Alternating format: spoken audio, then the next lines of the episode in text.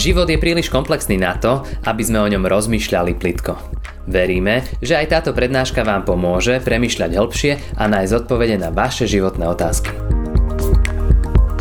Pokoj vám, milé sestry a milí bratia, dnešný biblický text, nad ktorým sa chceme zamýšľať, je napísaný v Markovom evaníliu v 14. kapitole, kde v 26. verši čítame tieto slova. Potom zaspievali pieseň a vyšli na olivový vrch. Amen. Toľko je slov z písma svätého.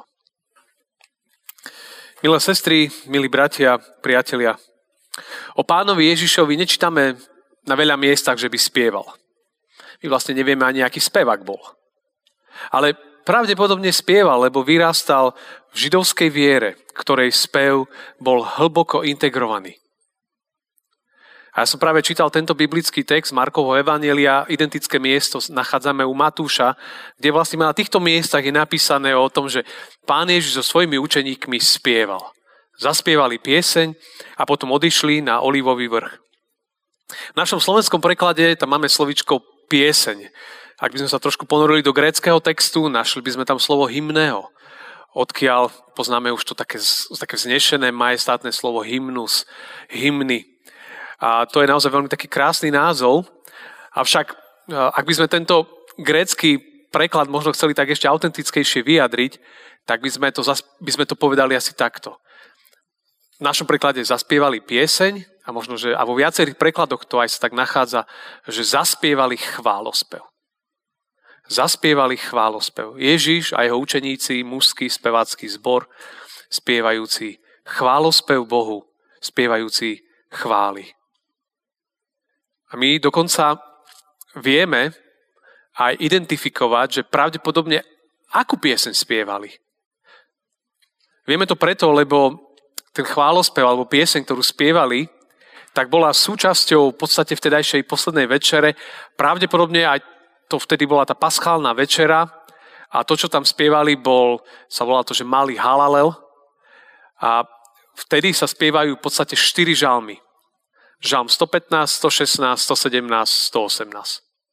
Takže pán Ježiš a jeho učeníci, ak spievali na záver chválospev, pravdepodobne spievali jeden z týchto štyroch žalmov.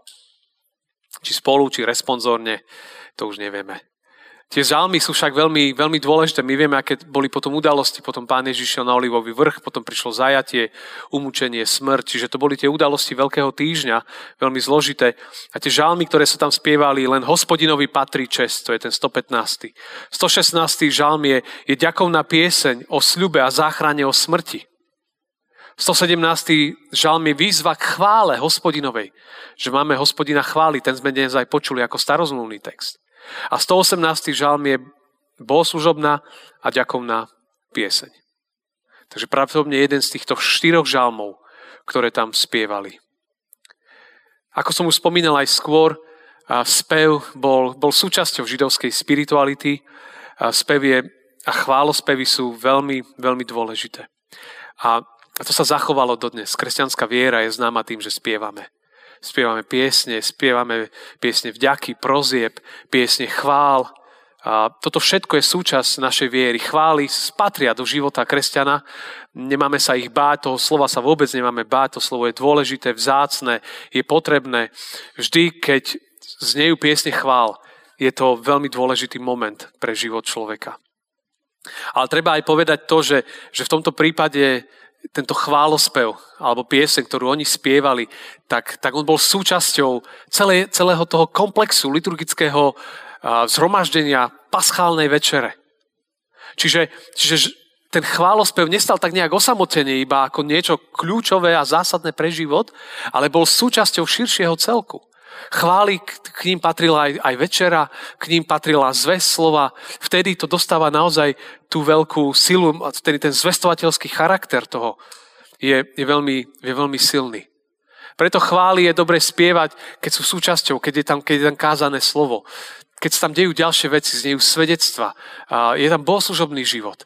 Vtedy, keď prichádzajú chvály, majú ohromne, ohromnú silu a patria, patria do tohto celého. My žijeme v zvláštnom období. Pandémia nám zavrela spoločné chválospevové ústa. tak za ten rok, ak bolo niečo veľmi, veľmi blokované, tak to bol práve spev. My vieme, kvôli čomu vírus, šírenie a tak ďalej a tak ďalej. A to bol taký zvláštny, zvláštny rok. Ale vráti sa to. Aj sa to deje. Aj tu na týchto online službách Božích sme spievali. Aj vy doma práve po mne ste spievali. Spev proste nám vírus nevymaže. Spev je súčasťou nášho života. Ale platí aj to, bratia a sestry, že aj keď sú naše ústa zavreté, naše srdcia, naše ruky, naša myseľ, slovo Božie nie je v okovách, ostatné veci nie sú zavreté. Môžeme slúžiť s radosťou, chválou a vďakou. Niekedy sa stane, že niektoré veci stratíme aby sme si na novo uvedomili, aká je ich vzácnosť. Alebo aby sme si pripomenuli a nezabudli aj na iné dôležité veci.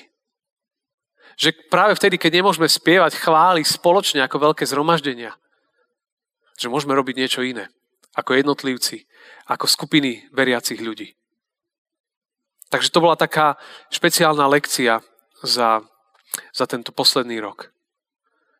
O pánovi Ježišovi, ako som v úvode povedal, sa veľa nehovorí, že spieval. V podstate máme u Matúša, u Marka napísané, že spieval. A on chodil do synagógy, chodil do chrámu. To znamená, že to bolo jeho súčasťou. Ale oveľa viac máme o ňom ešte napísané, čo hovoril, čo učil a čo robil a ako žil. O tom je veľmi veľa napísané.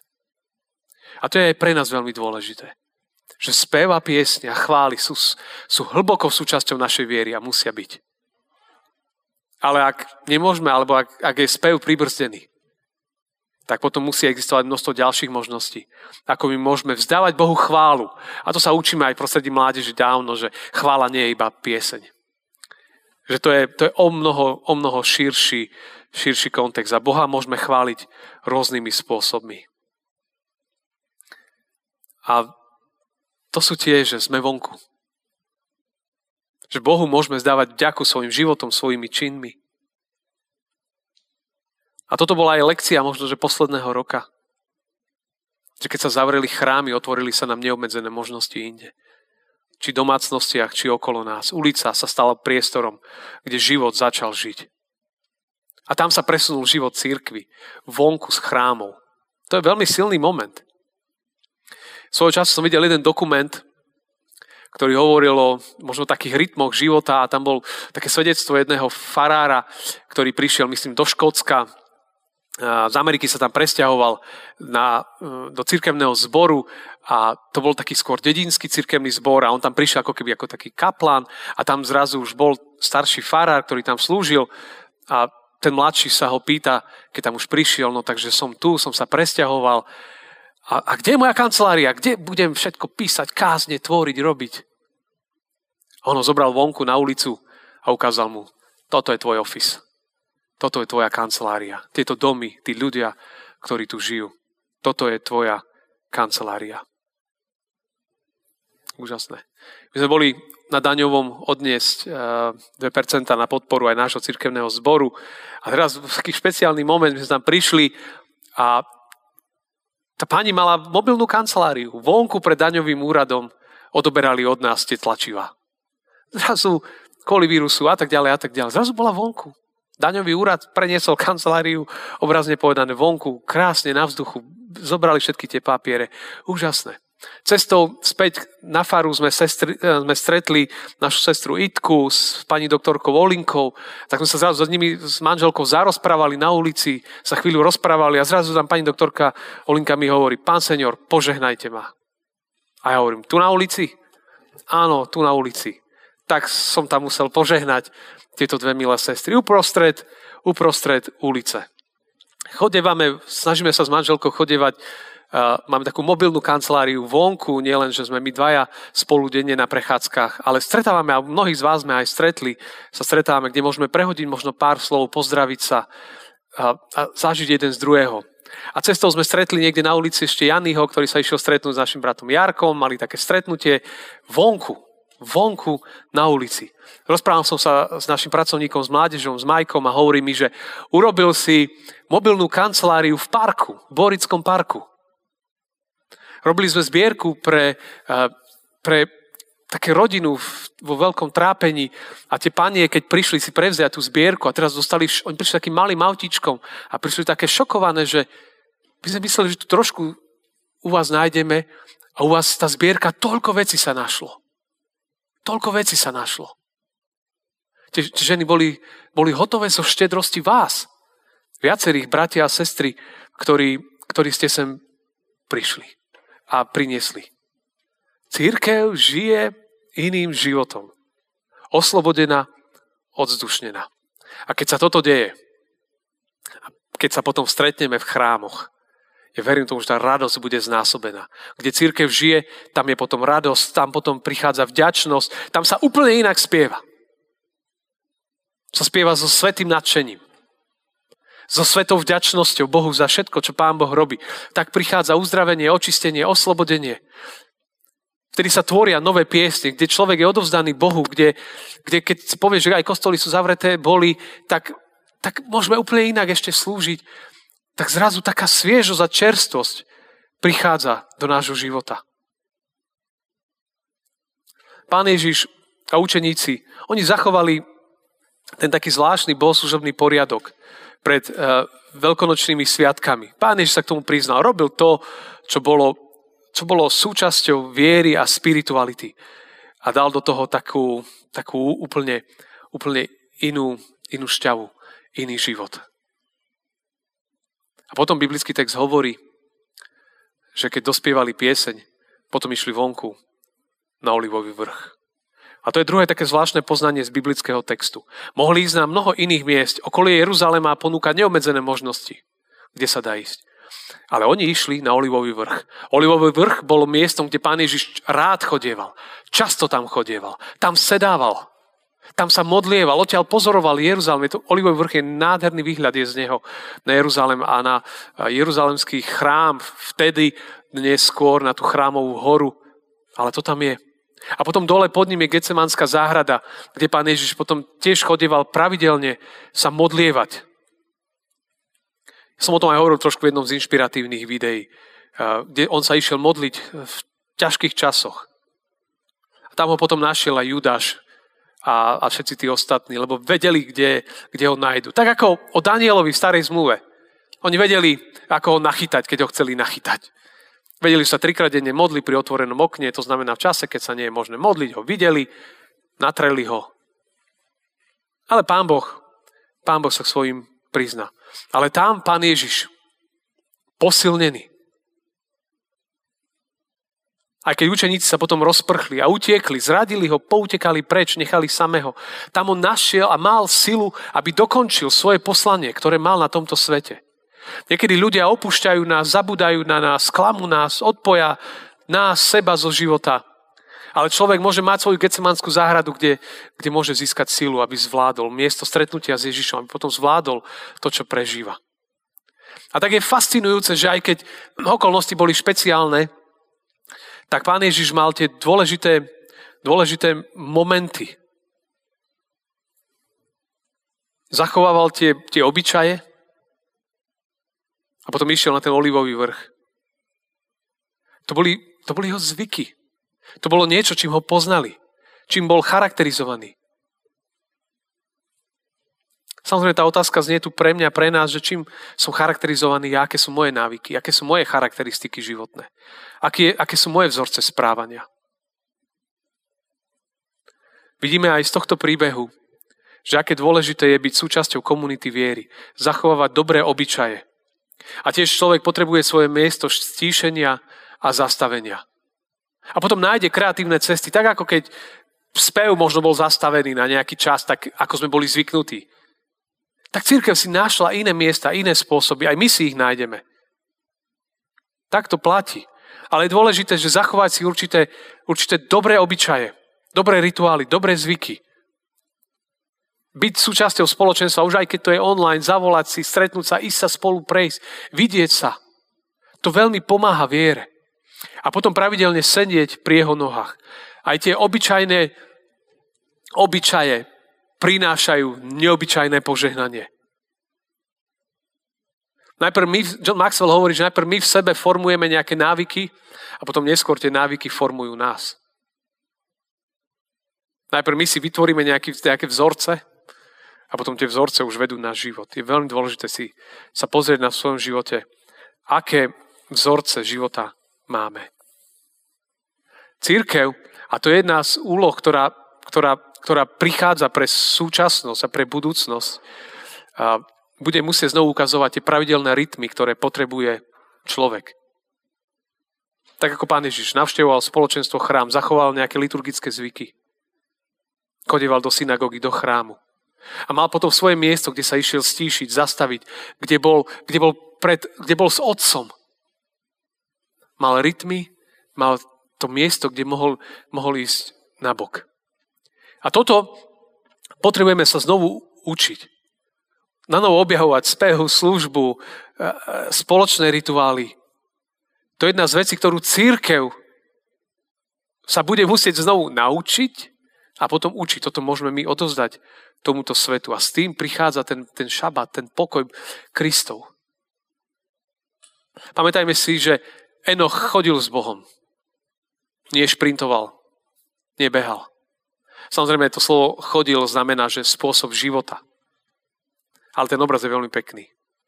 Že tam nie je napísané, že Enoch šprintoval s Bohom. On, on proste chodil s Bohom. Chodiť je pomalšie ako bežať. Ale chôdza je zdravá. Je veľmi, veľ, veľmi, veľmi dôležitá. A tak si uvedomujem, že, že Samozrejme, v živote sú obdobia, kedy je to napäté, kedy je toho dosť a to patrí k životu také, v angličtine to slovičko seasons, tie obdobia, také momenty, také časy, kedy možno je toho viac a potom je možno trochu menej, ale v princípe by, by človek mal držať ten rytmus života, ktorý, ktorý je 6 dní pracuješ, jeden deň odpočívaš a tento rytmus si, si, si zachovávať. Že viera, modlitba, pokoj v srdci je kľúčový, že náňanie sa za šťastím zeme eh, je, je nakoniec márne. Že úzkostlivosť, čo budem jesť a piť, je nakoniec niečo, čo ma vystresuje úplne do, do, do, do nekonečna. Ale církev má byť práve miestom. A Ježiš toto išiel pre nás vybojovať na Golgotu. Miestom takého stíšenia vnútornej transformácie človeka, vnútorného uzdravenia. Človek, kde tam zažije Ježišové slova, poďte ku mne všetci, ktorí sa namáhate a ste preťažení a ja vám dám odpočinutie. Toto je aj pozvanie, príď zlo všetko, čo máš. Ježiš vybojoval tento boj za nás. Vybojoval. Každý toto potrebujeme. Každý potrebuje mať tie, tie, tie dobré rytmy života, vedieť rozlišovať medzi službou, prácou, vedieť, vedieť odpočívať. A nie je hrdinstvo ustvať sa v službe alebo niekde inde v práci. To nie je hrdinstvo. To je, to je niečo nezdravé. To, čo je dôležitejšie, je položiť svoj život za Ježiša. Obetovať sa za druhého. Milovať toho, ktorý mi je nepríjemný. Milovať, ako sme počuli aj v dnešnom evanieliu. To je, to je skutočný znak učeníkov. Láska je, je jeden z najsilnejších znakov kresťanskej viery. Že, že v mojom srdce je lomené, zlomené láskou. A toto srdce zlomené láskou miluje ľudí okolo nás. A vtedy človek má aj čas a priestor milovať. To potrebujeme. Možno venovať sa pár ľuďom. Mať veľa priestoru na modlitbu. Vedieť sedieť pri jeho nohách. Mať čas si zaspievať, chváliť. A poďakovať mať čas a priestor prebojovať veci na modlitbách, odpúšťať, urobiť možno milu navyše, podeliť sa s druhým, dopriať druhým, tešiť sa z ich darov, z požehnania. To je výzva pre nás. Lebo môžem ja spievať. Svojho času jeden prorok povedal, že preč s týmto. Ak vaše srdcia nie sú zlomené pre moje kráľovstvo. Preč s týmto všetkým. Možno niekedy Pán Boh umožní, aby niektoré veci nám boli vzané. Aby sme si uvedomili nielen ich dar, ale aby sme si uvedomili, že, že možno sú tu ešte veci, ktoré sme opomínali, ktoré sú nutné. Aby sme žili život odovzdanosti. A k tomu potrebujeme vieru, odvahu a silu Ducha Svetého. My sa nachádzame v poveľkonočnom období. Už čoskoro príde vstúpenie, alebo pripomienka vstúpenia Pána Ježa na, na nebesa, náš žilinský oltárny obraz je toho väčšnou takou, takou pripomienkou vstúpenia Pána Ježiša na nebesa. A potom zoslanie Ducha Svetého.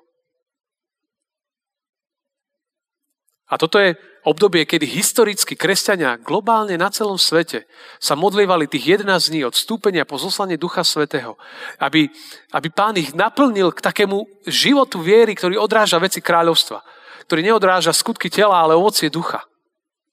A my sa v našom cirkevnom zbore aj pripojíme k tomu.